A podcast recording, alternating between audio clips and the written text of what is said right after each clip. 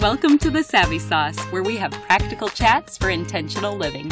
I'm your host, Laura Dugger, and I'm so glad you're here.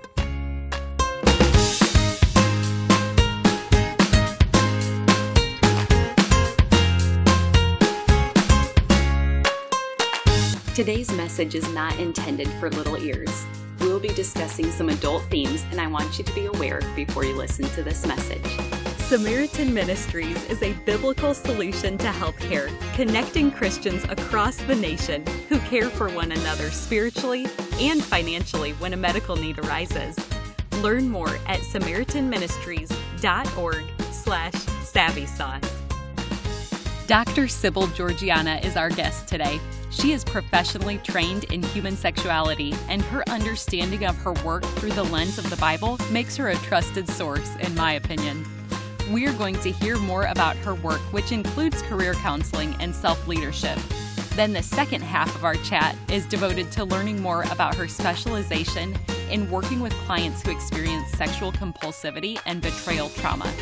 Listen in for biblical principles for alleviating stress, science lessons on our body's connection to our mind, and hope to cling to whether you are struggling with pornography yourself or you're married to a spouse who has this struggle. Here's our chat. Welcome to the Savvy Sauce, Dr. Georgianna. Thank you for having me. Will you just catch us up on who you are and what you do? That is so nice for you to ask. I grew up in Germany uh, on a family farm and was born into the Lutheran State Church at that time. And early on, I started out in investment banking. And there, really, I noticed people who were in, in very powerful positions were um, struggling with anxiety, lack of self confidence, and with leading other people and themselves. And after giving my life to Christ there, as I was in that investment banking experience and having Christ guide my life, I started going and studying psychology and really asking myself, is there anything that we can do that, you know, we can become more self-confident and, and in a way God centered as well so as I started out studying psychology at the time was a big no-no in the more revived church that I then joined after giving my life to Christ. And so the people in the church wondered if I would be at risk of losing my faith while studying psychology. But actually, as God is always bigger, to the opposite, it turned out that my faith got to grow through those studies. And so then I just ventured out into this world and you know later on you know went into like a doctorate program and studied features of self leadership from a more intercultural point of view and had then one area of um, development that was in the clinical world and then the other one was more in organizational improvement. So there's a couple of free assessments that came out of that work and i'm sure you would post that link in the show notes for us I would be happy to do that. And I love hearing your background. And you have lived in different places, and now you get to work with others to process acculturation issues. So, through this, what are some of the most key lessons or principles you've learned? Well, I find that to be really open uh, and as open minded and as gentle with ourselves and the other person is, is really a key access point. And that is the same, I feel, on my end, whether I'm the one who's new to the culture or I'm the one who is welcoming someone else joining me in the culture. And so I noticed that really this openness um, really moves us from more, maybe more confusion or less clarity to more clarity, where we can find that challenge with discerning how the person's beliefs and, and their actions may impact us, but at the same time, it does not need to define us. You know, as we're without identity in Christ, it does not need to define us, even if they're different from us. So, and I see that the same principles at work now, even when I'm in my private practice where I support the clients in, in various areas, including sexual struggles or, you know, those who recover from sexual addiction or betrayal trauma. So really this openness then helps us to move from a more distrusting to a more trusting position. So I notice even that if we have and we're surrounding us with you know people who are informed, who are trustworthy, they can really move us to support us in reestablishing our struggles with trust or not knowing how to proceed. And then we can from there move to trust ourselves again when we experience that, you know, we have an understanding how the information that we're dealing with matches what we know. And then we can set out to define boundaries and help us really to move within our values and keep our values protected and as our guide. And then, you know, we see as we see our boundaries working, we can venture out again and trust again a little bit more. So I think um, it's a thing that we can see as we are within a culture or even as we are meeting people from outside of culture. And your work is so multifaceted as I hear all of these areas that you can speak into with clients. And I definitely want to come back to the sexual issues. But first, there's something else that I'm fascinated with your work, and that's the area of personal and professional self leadership. So, can you tell us more about this area of focus? Yes, so it basically means so as you as you say self leadership. It means that you know what strategies to use that get you from point A to point B. So a strategy um, can really range from anything like knowing how to manage your time and tasks at hand, or how to get started on something that's difficult, or how to deal with emotional uh, uncertainties and control, and also even strategies that help us be at our best physical vitality. So, um, balanced food intake, uh, knowing about the gut, heart, and brain connection, exercising in moderation, relaxation, mindfulness. So, these strategies that really help us not just to do something, but to know how to do it in a way.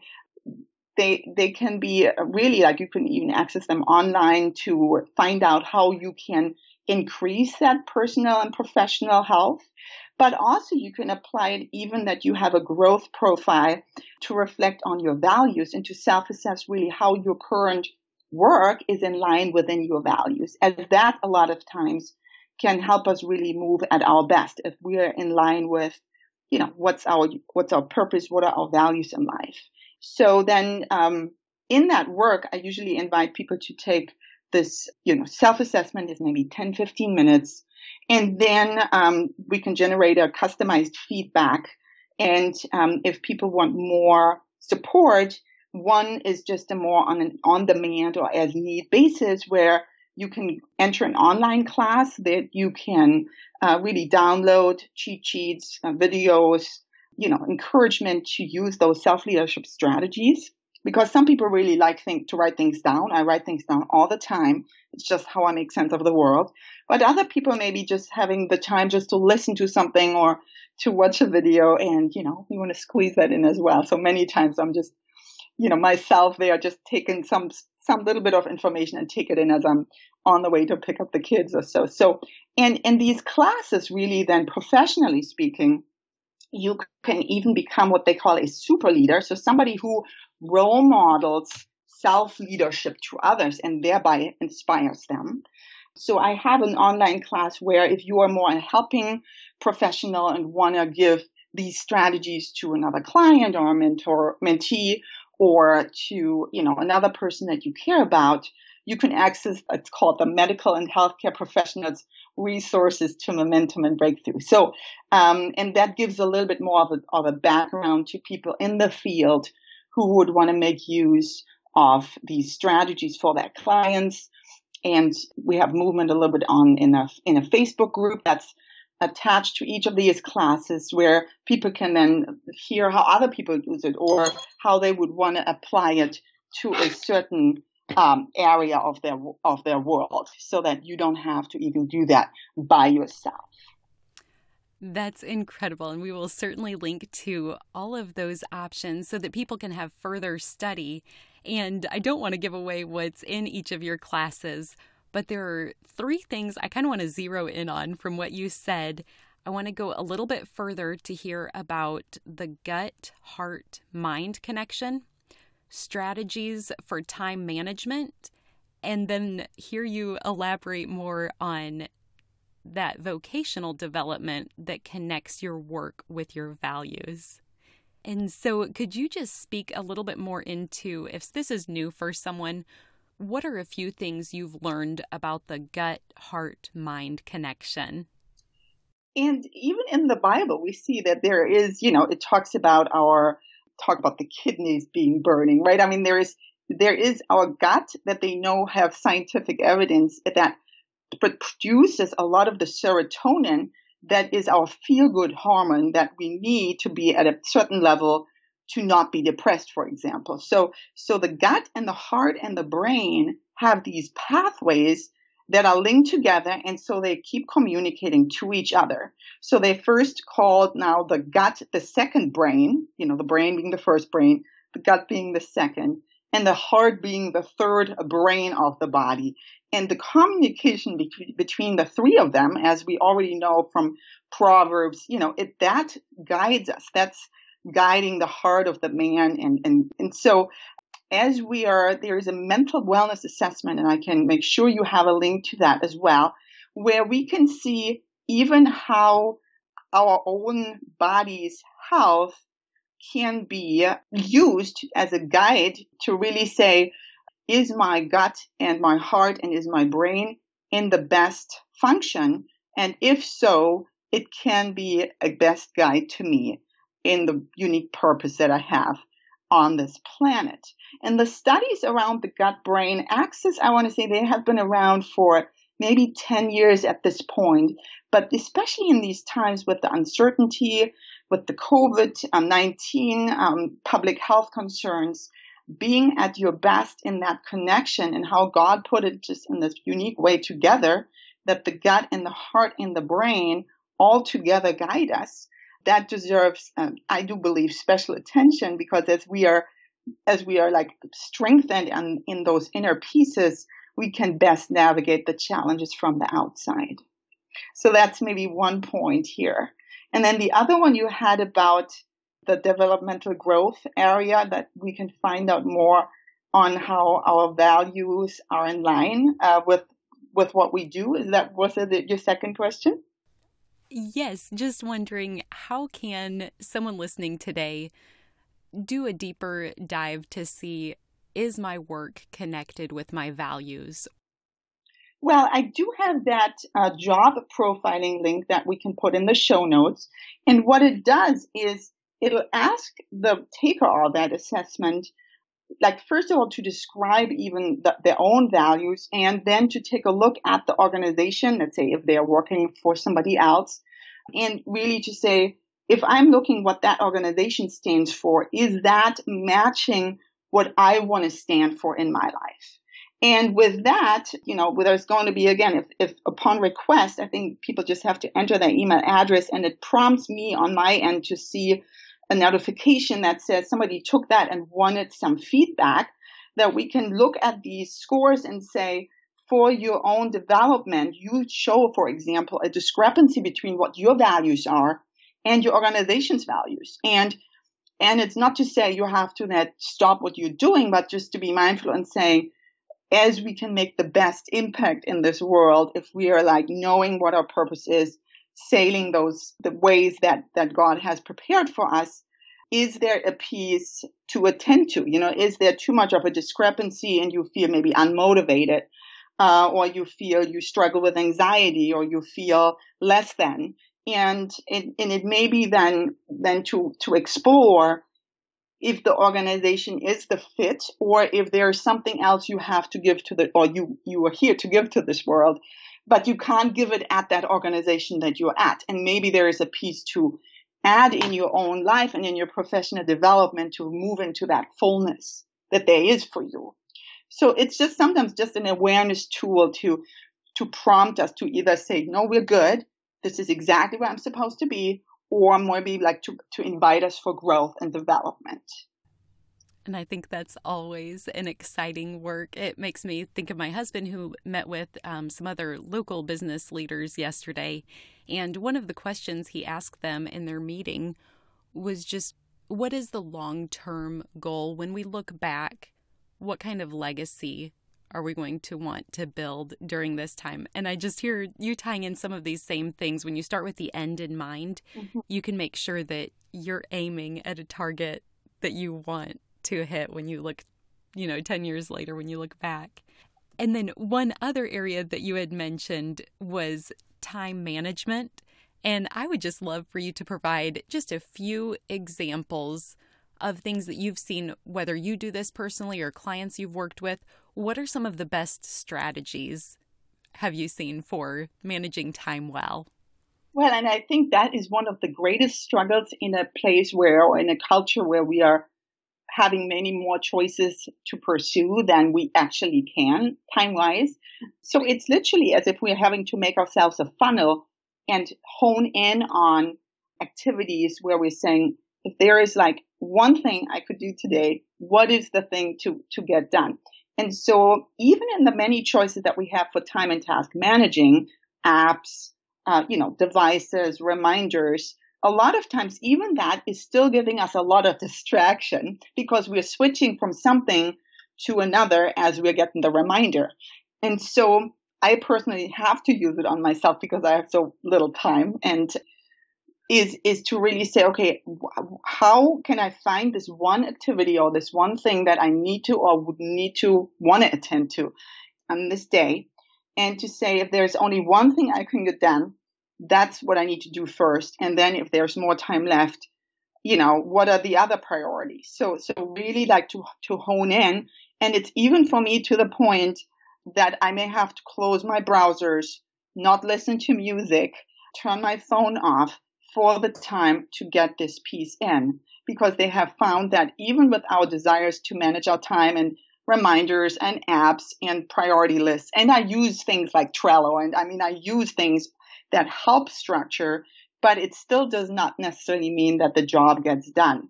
And while in the past, you know, we had more in the old days, you know, we went to the library and we inspired us to more choices. Now with the internet, we have to kind of funnel down to less choices and even to take ourselves offline to then get the one piece done that needs to get done and then move to the next but there is many other strategies. So planning things out is one. Even like looking at potential setbacks or challenges that may come my way. And I have many of those as well. Even just having my children, I don't want to look at them as a deterrent of my work, but I, I have to bu- build in this challenge of obviously wanting to attend my, to my children first and then continuing with my work. And so, um, even like being very clear as to what we're going to be doing when we find ourselves with a challenge, that is already making it more likely for us to kind of stay on course instead of getting discouraged or instead of getting so distracted that we say, well, you know, apparently this is not the season for me to work on this. And then here specifically in the US culture, we just did a study where we looked at a, a self-leadership assessment tool from the, from Europe. And we found that um, managing or getting started on a task is a unique feature to the maybe more the the US population as to how we are leading ourselves. We need also a piece on self activation, like getting ourselves started. And that maybe it's a little bit more distinct here than in Europe, as we found it in the European samples. And so, so in a way, um, you know, we could think about it like that's maybe part of the culture that, you know, we're pursuing the American dream. And, and so and at the same time, while this is a unique feature, it could also be uh, difficult then to choose from those many choices that we have, all those many important things I have to work on. Uh, why can I, you know, not just work th- at three at the same time? But let's say even for starting a difficult task, like planning out the prioritization, planning out that there may be struggles to stay on the task, setting myself a timer to say, it doesn't matter what urgent email is coming in or what urgent text message is coming in. I, you know, in this hour will only work on task ABC, right? So those are features that we notice that uh, are people's concerns. And with those many choices that we have, I think we all struggle with making those priorities time and task wise. And so I think I hear you saying that strategy is important and there are so many options for time management, but then self discipline is also essential for that follow through. Yes, or the mindset of saying, you know, God, what do you have for me right in this moment? And can I be right in the moment just on this one task, trusting that the rest will, you know, attend to itself at some point? But yes, strategy in that sense, you know, we do have a mind. And so there is a way to, to have a path. even in this very busy and demanding world. And now a brief message from our sponsor. God's love is steadfast and true. He cares for us and calls us to care for one another. Samaritan Ministries is a healthcare sharing ministry that connects hundreds of thousands of Christians across the nation who care for one another through prayer, encouragement, and financial support when a medical need arises. It is not insurance and there are no network restrictions, so you can choose the healthcare providers and treatments that are best for you and your family. Medical bills are sent to Samaritan Ministries and they'll notify members of your need. The prayers and money received from fellow members to help you pay for your shareable medical bills will assure you that you are not alone. When the body of Christ comes together to pray, encourage, and provide for one another, burdens are lifted and God is glorified. This applies to all areas of life, including healthcare. Visit SamaritanMinistries.org slash savvy sauce to learn more. It's biblical, affordable, and you can join today. So once again, that's SamaritanMinistries.org slash savvy sauce. Thanks for your sponsorship. Sibylle, you do have a demanding schedule. So, what resources have you found to be most beneficial in your own pursuit of personal development? Well, I think it really comes back to uh, reading my Bible the first thing in the morning, even if I'm not fully awake at that time, reading it over and over, having a chapter of Proverbs every day, which one of my friends inspired me to keep reading that, and then a book on the side, like one of the books of the Bible. And then immersing myself, even listening to the Bible on the phone, worship music, and that's really like a thing to ground me as I know that all these other pieces that want to take my attention have, give me a lot of times this feeling that I'm, I'm floating over the ground. You know, I'm not settled. I'm not, not really like strapped into like God's point of view of my day. Another thing that really helped me tremendously in understanding my own story was to um, complete what the authors of the Grief Recovery Workbook call an incomplete experience. So John James and Russell Friedman wrote this book on grief recovery, I want to say in the 90s, and they walk us through how we can complete difficult emotional experiences with the help of journaling, a timeline, and then sharing this timeline with a listening partner. And I have one of my dear friends here who is has served over the years several times on on listening to to these pieces that come up from my timeline there, and that work on it's called the Grief Recovery Workbook. I think they just came out with a 20 year anniversary edition on it. It truly allowed me to complete some of those difficult emotions from my life experiences. But also what I notice is if I listen to podcasts, I have many friends who are very educated, who listen to a lot of podcasts and I use them as my filter. So if my neighbor says to me, you got to listen to that podcast with Brene Brown and Harriet Lerner, and I, I, take it in and, you know, I'm trying then to take what I hear from my friends and then I listen, but very selectively. So I'm not getting ahead of myself with regards to my grounding. Sibylle, I'm curious when you say a grief recovery workbook, would you like to elaborate on your experience with grief in your own life? Yes, that's absolutely fine. About in 2009, I had a couple of clients that had really, really difficult losses uh, and brought that into their work with me. And I felt underprepared and found this book and really noticed that it doesn't have to be that we lost like a big important family member. Uh, we all have situations in our life where something is not coming about as to what we had hoped for. You know, we may have felt betrayed, rejected, abandoned, and that there were then losses that we kind of carried. And I looked at my own personal timeline there just to take myself through these activities that I would then want to propose to my clients to embark on. And I noticed that there were quite a few things, although I wasn't from you know, a family that had divorce or a lot of people dying or um, disasters we had to witness, there were still um, loss experiences. And I found personally uh, it was profound how it helped me move forward. And last year, I used the book a second time deliberately when I made a decision in my career to give up what I was so passionate about, which was a teaching position, which I absolutely loved, but I felt that the Lord said to me, it's time to give it back.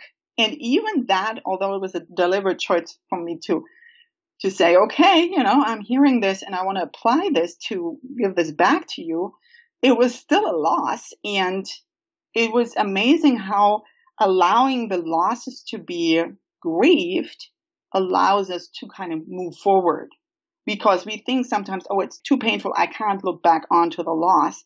But the opposite is true. As we grieve the loss, as we mourn for a certain time, you know, then it gives us this ability to kind of turn towards the future and say, okay, these are all the pieces that made this experience so valuable to me. And I can look at this whenever I want, as many times as I would want to go back to it, but I don't have to be defined going forward by it. You know, I can have it as part of my timeline, but there is more that is ahead of me. And you do work with individuals and couples who have been through such difficult experiences. But now I want to focus specifically on couples. What are some family and marital stressors you're hearing about either currently or even as you reflect back over your entire season of working as a psychotherapist? Yes, so it, it shifted a little bit over the course of my uh, practice because originally I started out in this area of sexual intimacy and in the university clinic in, in Hamburg, it was a very um, specific group we worked with as a client population. So clients who had already had a lot of services and they were only coming in to work a little bit on the intimacy uh, development and many other areas were already attended to medication or medical conditions. And then as I moved then to the States and started first practicing here in the US with Cliff and Joyce Penner, we also served clients who were looking for support in their sexual development and sexual health and intimacy, but they had, some of them had not yet received other services. So there was in a way more to attend to. So including like traumatic life experiences, sexual addiction. And, and then with me adding on more and more skills around that to serve uh, my clients better, just recently we see that there is a skyrocketing of technology and the social media apps, more influences that are taxing a person's or couple's capacity for intimacy. It's even an additional piece to help um, the client to decrease a sense of overwhelm or feeling maxed out and making the time and capacity for that human connection and intimacy with the spouse. So in a way, we are navigating this one of a kind time, but at the same time, if we're looking at even across different cultures, how we go about, how we manage our stress, that may be shaped by the culture, but we're all in the same boat together. So the struggles now around making time for the couple and for the, for the partner, the influence of pornography on the coupleship or even on body image and expectations in a relationship. And then also this whole much more transactionally driven type of relationship world we live in that takes away from that face to face human connection, interaction. Those are more of those influences now on the couples that I get to work with these days. Even in this time now with the COVID-19 public health crisis and the, the many changes that this brings us here in the US, it is a one of a kind experience. You know, it's a specific influence that maybe we, they had a hundred years ago with the Spanish flu. It's a limited time only event and, and for us to, you know, go back to where we like fall onto our, what we used to use for coping, I find myself a lot of times thinking about my uh, grandmother who in Germany had two world wars that she navigated, multiple other challenges. She saw East and West Germany reunite. And so a lot of times my mind goes to how would she handle this? How would she handle this uncertainty? How did she persist? And how did she then even, how would she answer my questions that I still have now in 2020 although she gets to be with the Lord. And I think back to those many answers she gave me when I grew up on the farm or even into my 20s when I consulted her on many of my life's questions. So anything from even dating advice, figuring out who would be the right person to get married to, birth control, you know, I ran it all by her at the time. So, so, but even now I find myself looking in the culture that I get to live in to see it at people with more life experience and, and wonder and sometimes even question directly and asking them how are they doing it. And um, I think we can all find a person uh, with more life experience, even if we don't follow exactly how they have chosen their their life to go. We can still be inspired to find our path, you know, in this specific time that we're in. I appreciate you sharing those personal examples. And then we had some email exchanges even before today. And there were a few things that you mentioned that I'd just love to highlight. I remember you saying that where we go to when we are stressed may be shaped by our culture. And I think you brought that to life with your examples. But then also, you had mentioned that now what you're most often seeing in your office is individuals struggling with sexual compulsivity and betrayal trauma. So, can you share a little bit about what that is and then also what systems and processes do you use with your clients to alleviate some of those stressors? Yes. So I work with couples who in this world now come in with a specific feature of um, what we call betrayal trauma. And as we look at the um, influences that we are exposed to with technology and even the overexposure to pornography, the partner who is affected by these influences that a person with the problem behavior struggles with may find herself or himself with a stress response that really is comparable to a post traumatic stress reaction. And so the potential solution to this is first for the person with the problematic behaviors, help that person to decrease that behavior. And then for the person with the stress response to help the partner let go of that stress response and to really allow for an emotional regulation to come back. So with the problematic behavior, the discovery of those behaviors puts the partner's body into a survival mode. And so it's even comparable to, to being on the freeway and you're witnessing a car accident or a natural disaster we are exposed to. And so in that stress response, I see, you know, that there is the partner going into a fight or flight uh, response. And so that impact can have a very negative impact on the person's health. And so helping the person to be less anxious and depressed and help um, moving them out of that stress response is the number one piece to work on. Because if our body is busy with that survival and that stress response, we can't really make good decisions. It's interfering with us being at our best. And so, you know, we first want to have the partner move out of that difficulty around, um, you know, struggling with sleep, food, lack of concentration, so really helping them with a mechanism that has been very effective for post-traumatic stress, which is EMDR therapy. And so an EMDR therapy, what it does is it allows your body to gently reduce that stress response.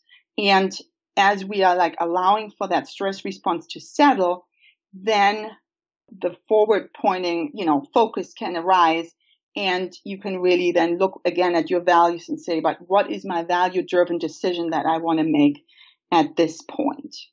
So it is really important to attend to that stress response and ways to do so is things around like having people breathe, having people, you know, go into like a stress reduction technique that allows them to kind of discharge their body's stress response. And from that point on, um, help them to kind of keep moving forward as the person with the problem behavior has to like a lot of times really like take a detailed look to eliminate the problematic behaviors. And that includes even helping them to think differently about themselves and make a different access to situations that cause stress and that otherwise lead the person with the problem behavior to those maladaptive behaviors. It is a joint venture to embark on um, to work with couples and to help them move out of that stress response into the fullness that there is for them, despite of this problematic behavior that brought them into the practice. Well, and what I appreciate about your training, like you said, you are a Christ follower, and so the Bible is the ultimate source of knowledge. Yet it's so interesting to hear how psychology can follow after that. And so, can you share a few principles from the Bible of ways that we are encouraged to alleviate stress? So, I think one of the principles, and that may be really like we're thinking about a person coming in in crisis, that may be not something that they may Im- immediately think to do or feel that this is a feasible thing is, but the counting of our blessings and being in a state of gratitude or, you know, I call it a positive laundry list, making a positive laundry list where we can count out positive situations and going back to those and counting out even like if we are getting a response from our spouse that I call the good enough response, not the one that I maybe want to find, but for my husband, this is a real good thing, right? So a good enough response and in grounding us in that gratitude strategy, that allows us to, even in this season of transition or growth, to count in that even with an imperfect response and just effort put in, that there can be something good coming my way. Even then, there's other principle that then I have clients apply right from the get go is to use the God given way of how the human body is designed to release stress. And as we gently get to release the stress and surrender to his care, then also, you know, we can open ourselves to move into something new. So how God made our human body is that he has this mechanism that we, he put into our minds that as we move our left and the right side of our bodies in an alternating fashion. So as you walk your dog, as you walk a flight of stairs, as you're, you know, using your drumsticks, or for me, sometimes when I cook, I use like two, two devices to, to help me stir, to have that alternate movement of my left and my right side of our body going. And then it allows for the mind to gently downshift our stress response and settle disturbance as we move, move in that way our body back and forth. So it gently decreases the activity in our emotional brain and it allows for stress and uh, disturbance reduction. And that's movement. I invite all of my clients to practice as many times of the day. And that is one of the main treatment building blocks for the EMDR or eye movement desensitization and reprocessing trauma reduction therapy that works so well to get people out of that stress response. And another thing that I noticed in my practice, and I invite all the couples to look at it through that lens, is to say, as you do your individual work, not even you're coming in to fix your relationship, but you say, there's a piece that's not working so well, but I just do my side of the story. That creates a demand freeness in the significant other person to then also work on his or her change that's necessary. So in a way, the couples who are working on themselves individually and then come together to add to their coupleship tend to thrive more than those who come in and expect, well, if the other person would just be changing, I would not have a problem or I would have less of an issue. So those are like things that I notice and I'm always so honored to see clients applying themselves to those principles. Sibylle, with our limited time, could you share three tension points you see repeatedly in couples, specifically as it does relate to their sexual intimacy? Yes, so uh, one of the tension points is that the culture currently presents sexuality often in a way that we it looks as if we owe the other person fulfilling sexuality. However, how we are designed is that we need to feel safe and without demand, and then as a byproduct, desire may follow. So a lot of times with that overexposure, whether that's sexualized posts or images or advertisements, pornography, the mind learns to respond to that and doesn't feel anything towards the partner And so really the cure is to teach the couple how to attach and to how to attend to each other in a way that feels safe without demand and anxiety. And then the connection is a natural byproduct that can follow. Another tension point is that it is so difficult, even if we have so much information at hand, to find informed support in complex situations. And so as we are so used to be at our best when we are researching and we are fine and we don't need anybody, the tension point is, however, that most of healing in the human mind and, and the human connection is really happening as we are in an informed community. And so even finding somebody who can really help you on specific things that you, that you come against or come and struggle with in the coupleship repeatedly, you would want to look specifically even as if you would interview a candidate for a good fit. So is that therapist trained well? Are they having, you know, any recent training? Are they sensitive to their, to your specific circumstances, your background, your religious background, your cultural background? Are they more directive or are they empowering you to make your best decisions? And so we are so used to, you know, research everything by our own strength, but, you know, really to encourage the couple to say, no, we want to find a fit for you where you both feel heard and where you both feel that this uh, informed support will add to your coupleship. And then the other thing that is so hard to make is that we have to find time on the calendar.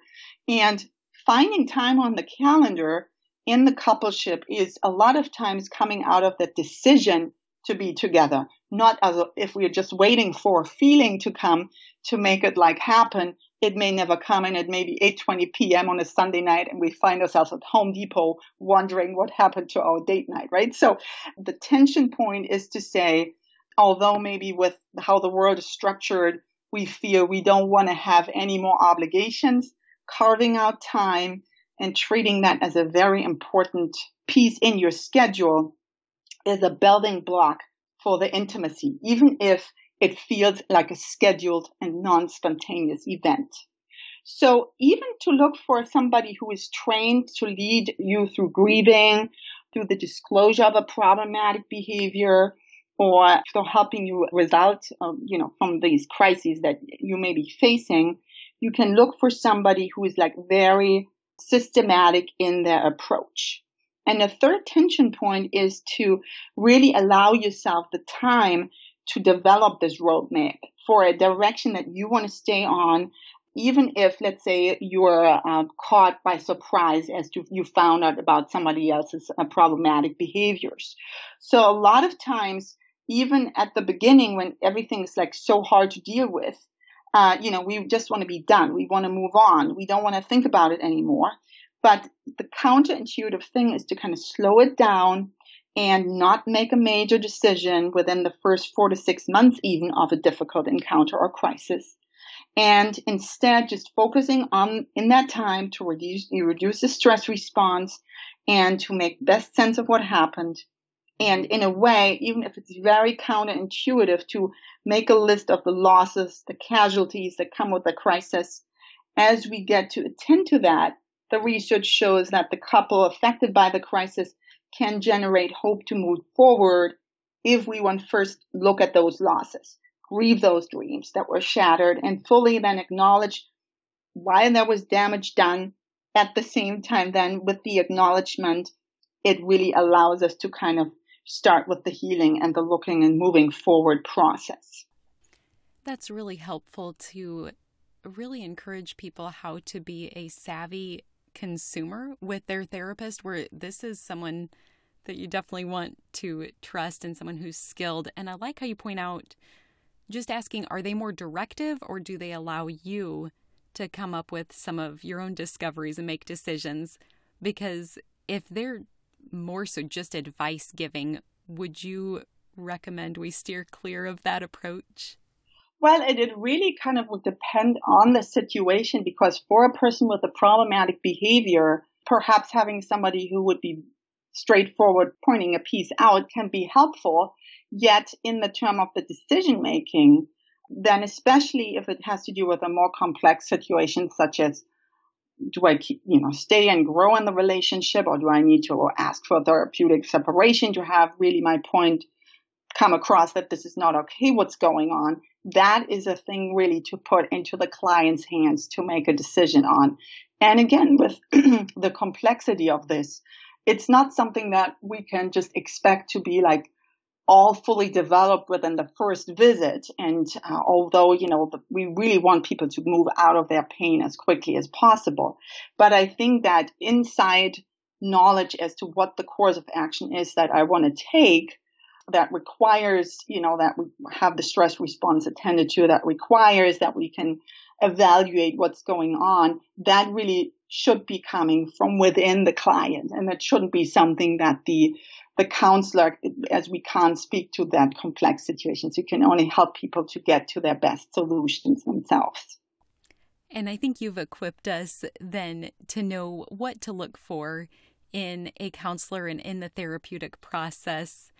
And hopefully, people, even after this interview, if this is a struggle, they have you as a resource now to reach out to.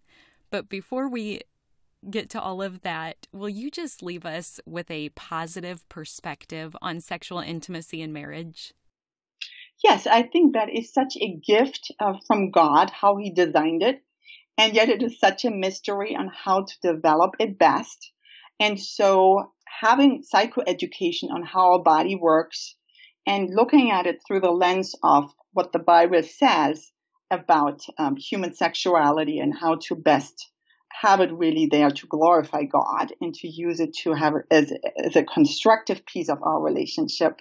That is really the background as what's in my mind when I'm helping people to move out of their struggles into more of what God has created for them.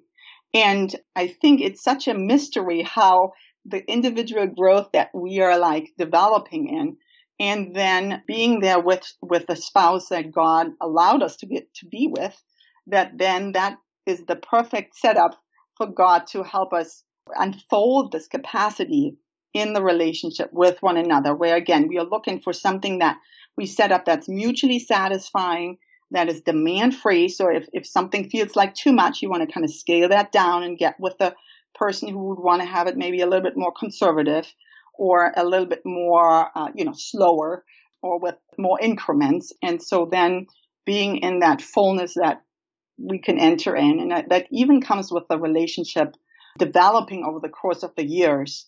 Uh, that may be very contrary to what the media portrays sexuality as. It doesn't say in the media that sexuality gets better with more richer years in the marriage. It doesn't tell us that we got to still work on configuration of sexuality as we, for example, you know, have our children or just after childbirth or move into like uh, mature years or towards uh, menopausal changes.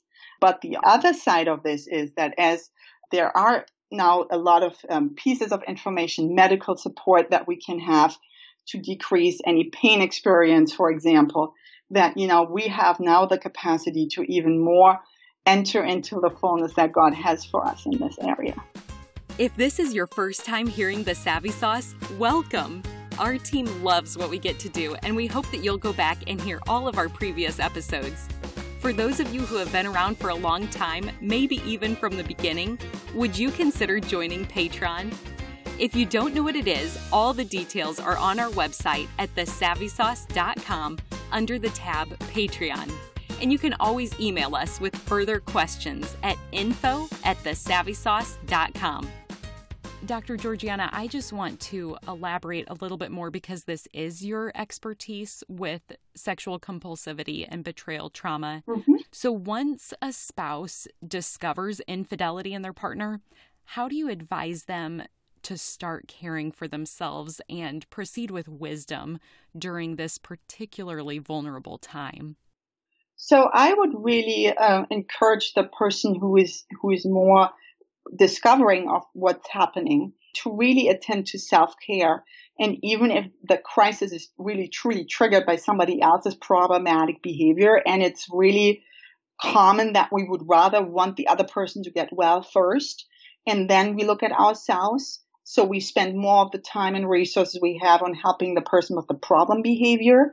I really think that putting the oxygen mask on first and decreasing the stress response is the foremost task in that season, as that will keep you at your best to make the best decisions that are then in line with the values. And that with that clarity really then allows for the best outcome out of these very complex situations to arise. So I really encourage the clients to be using a lot of that bilateral body movement and then even finding ways to gently slowing down the life around, finding as much rest as possible. And while that may be the last thing of our mind to kind of turn off the internet, our mind wants to keep reading, wants to keep researching, listening to podcasts. Again, that can still at the same time amp up our stress response and then, you know, not necessarily move us to like our best and fastest coping.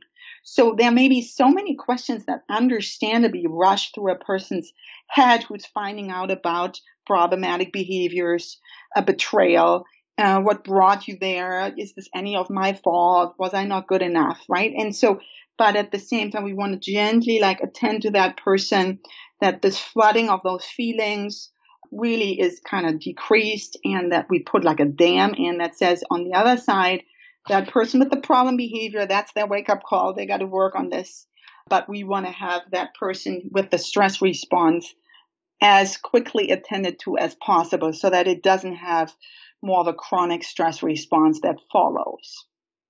And then for that spouse that you mentioned that is the one struggling with the problematic behaviors, where would you begin with them for their process of healing? The research shows that the process or the complex situations with a behavior that may even become a compulsive behavior in the brain. So something that runs on its pathway in the brain where we feel we have no control over it it requires a little bit of a different approach than a typical talk therapy session. So where the brain is compromised in the decision making, the person may need what we call recovery tasks that help him really to eliminate um, problematic behavior, to stop or identify even problematic thoughts that then, if not attended to, lead to problematic behaviors. And to really then also take an accounting and put an accountability for those actions. And that is the, the research on these potential addictive behaviors that we should better label a multiple issue because the brain can go through various ways to get its reward center activated. That would be a thing to specifically work on as a person comes in. And if it has to do with anything around sexuality, there is a, a, certification program that trains to deal with sex addiction, which is called ITAP, the International Institute for Trauma and Addiction Professionals, where um, even on the website, people can take a self-assessment and find a therapist who's trained in that recovery based approach so that it really helps stop the compulsivity as quickly as possible. And let's just assume that the person struggling with this is a believer, a Christ follower, and they don't want to be caught up in this cycle. Do you think that there is hope that they can overcome this addiction? Absolutely. And I think even the way how God designed our bodies, it's designed that the mind can change the way how it's wired. But a lot of times with a more chronic behavior or potentially something where our reward center has been hijacked. We have to hijack it back into health. And so it may need, for example, a 12 step community approach where people go and attend a meeting that helps stop compulsive behaviors for 90 days, a meeting at a time. But it, so it takes maybe 90 days of very deliberate work and, and refocusing and change in behaviors to reset a pathway but it is absolutely possible. And the good thing is also, as we put in the effort, you get proportionally a good outcome. So it's not something that just maybe grows and it has no pattern to it, but as we apply it, the change every day, you will see a significant change quickly. And in conjunction with a more of a stress response reduction therapy that most, or a lot of addiction therapists have as part of their treatment protocol, then if there is any underlying trauma that fueled these maladaptive behaviors and that's being attended to as well, it takes gently down the, the strength and the magnitude out of those behaviors that may have had that sense of control um, associated with them. So it's absolutely possible to change. But as we need to work on these things, we just have to stay on it to get there. So it's not coming without effort. I think that's a healthy approach to consider. But then also, there is so much hope in that because you're saying if you do commit to this process, that transformation is possible to experience for the rest of your life. So the work is worth it. And what encouragement would you also like to offer to the spouse? I would say to her that it's not just having to be that the safety will come through the person changing their behavior. So yes, absolutely, that is something that the spouse can request. But I would say to the spouse that there is even more of an inner sense of control that may be imaginable at the beginning that this work can bring for the spouse. So she does not or he does not have to be just at the merit of the other person hopefully working enough and then there's going to be health and healing coming my way. But with that individual attention to the stress response and the uh, trauma reaction, a lot of times once we attend to that as fast as we can, as early as the partner feels ready for that, she will or he will know that there is a lot of inner strength and control that she has and that that is not just hinging on the person with the problem behavior's progress. So it's something that they can then draw from within themselves. Again, the way how God made it. Thank you for sharing all of that. And it sounds like whether somebody's in a transition to a new sexual season or they've experienced that betrayal, as we've talked about earlier, where could people find you to book an appointment with you or even just learn more about your work? Yes, so I have a website that's called sexualhealthoc.com where you have the information for the sexual health and wholeness. Or you can look at the leadershippractice.biz for information on the self leadership component so that it can be also put in the show notes. I do coaching calls even if you are located outside of the state of California. For people within California, then I can offer therapy sessions in person or even online. So those are all various ways along with the website that's called courses dot the leadership practice dot biz, which hosts all of my online courses. Wonderful. Then people have plenty of opportunities to study all of this conversation a little bit further and more in depth. And you know that we're called the Savvy Sauce because savvy is synonymous with practical knowledge.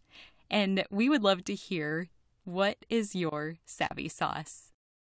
Well, I have to give credit to one of my prayer partners because she taught me the following, which is more like a meditation or prayer. She calls it the Jiffy Lube prayer, you know, and it goes like, God, I can't complete or fix or finish the situation that's ahead, the person I care so much about, but you, God, have the best interest in mind for them. And so you have the good thoughts and a future for them. So I ask you to finish what you have started and teach me what I should learn or, help, and help me really remember and recall what you taught me in this situation. And you, Jesus, again, you said it's finished. So in your name, I can just pray. And I guess that is the best thing to go to in my life, that kind of meditative prayer. That is such a great reminder. We can never hear that enough that he said it is finished. Dr. Georgianna, you are a very skilled clinician and a gentle and patient teacher your empathy was just able to shine through this brief time together. And I imagine that you are such a gift to the clients you get to work with. So thank you for sharing your expertise with us today. It was a joy getting to host you as my guest. Thank you so much. I'm so honored. One more thing before you go. Have you heard the term gospel before? It simply means good news, and I want to share the best news with you. But it starts with the bad news. Every single one of us were born sinners, and God is perfect and holy, so he cannot be in the presence of sin. Therefore, we're separated from him. This means there's absolutely no chance we can make it to heaven on our own. So, for you and for me, it means we deserve death and we can never pay back the sacrifice we owe to be saved. We need a Savior. But God loved us so much, He made a way for His only Son to willingly die in our place as the perfect substitute. This gives us hope of life forever in right relationship with Him. That is good news. Jesus lived the perfect life we could never live and died in our place for our sin. This was God's plan to make a way to reconcile with us so that God can look at us and see Jesus we can be covered and justified through the work Jesus finished if we choose to receive what he has done for us. Romans 10:9 says that if you confess with your mouth Jesus is Lord and believe in your heart that God raised him from the dead, you will be saved. So would you pray with me now? Heavenly Father, thank you for sending Jesus to take our place. I pray someone today, right now, is touched and chooses to turn their life over to you. Will you clearly guide them and help them take their next step in faith to declare you as Lord of their life? We trust you to work and change the lives now for eternity. In Jesus' name we pray. Amen. If you prayed that prayer, you are declaring, Him for me, so me for Him. You get the opportunity to live your life for Him. At this podcast, we are called Savvy for a reason.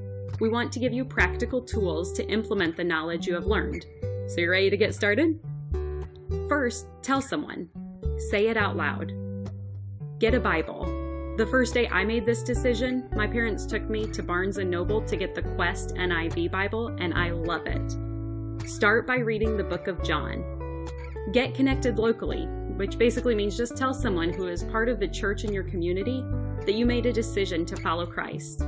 I'm assuming they will be thrilled to talk with you about further steps such as going to church and getting connected to other believers to encourage you. We want to celebrate with you too, so feel free to leave a comment for us if you made a decision for Christ. We also have show notes included where you can read scripture that describes this process. Finally, be encouraged. Luke 15:10 says, "In the same way I tell you, there is rejoicing in the presence of the angels of God over one sinner who repents."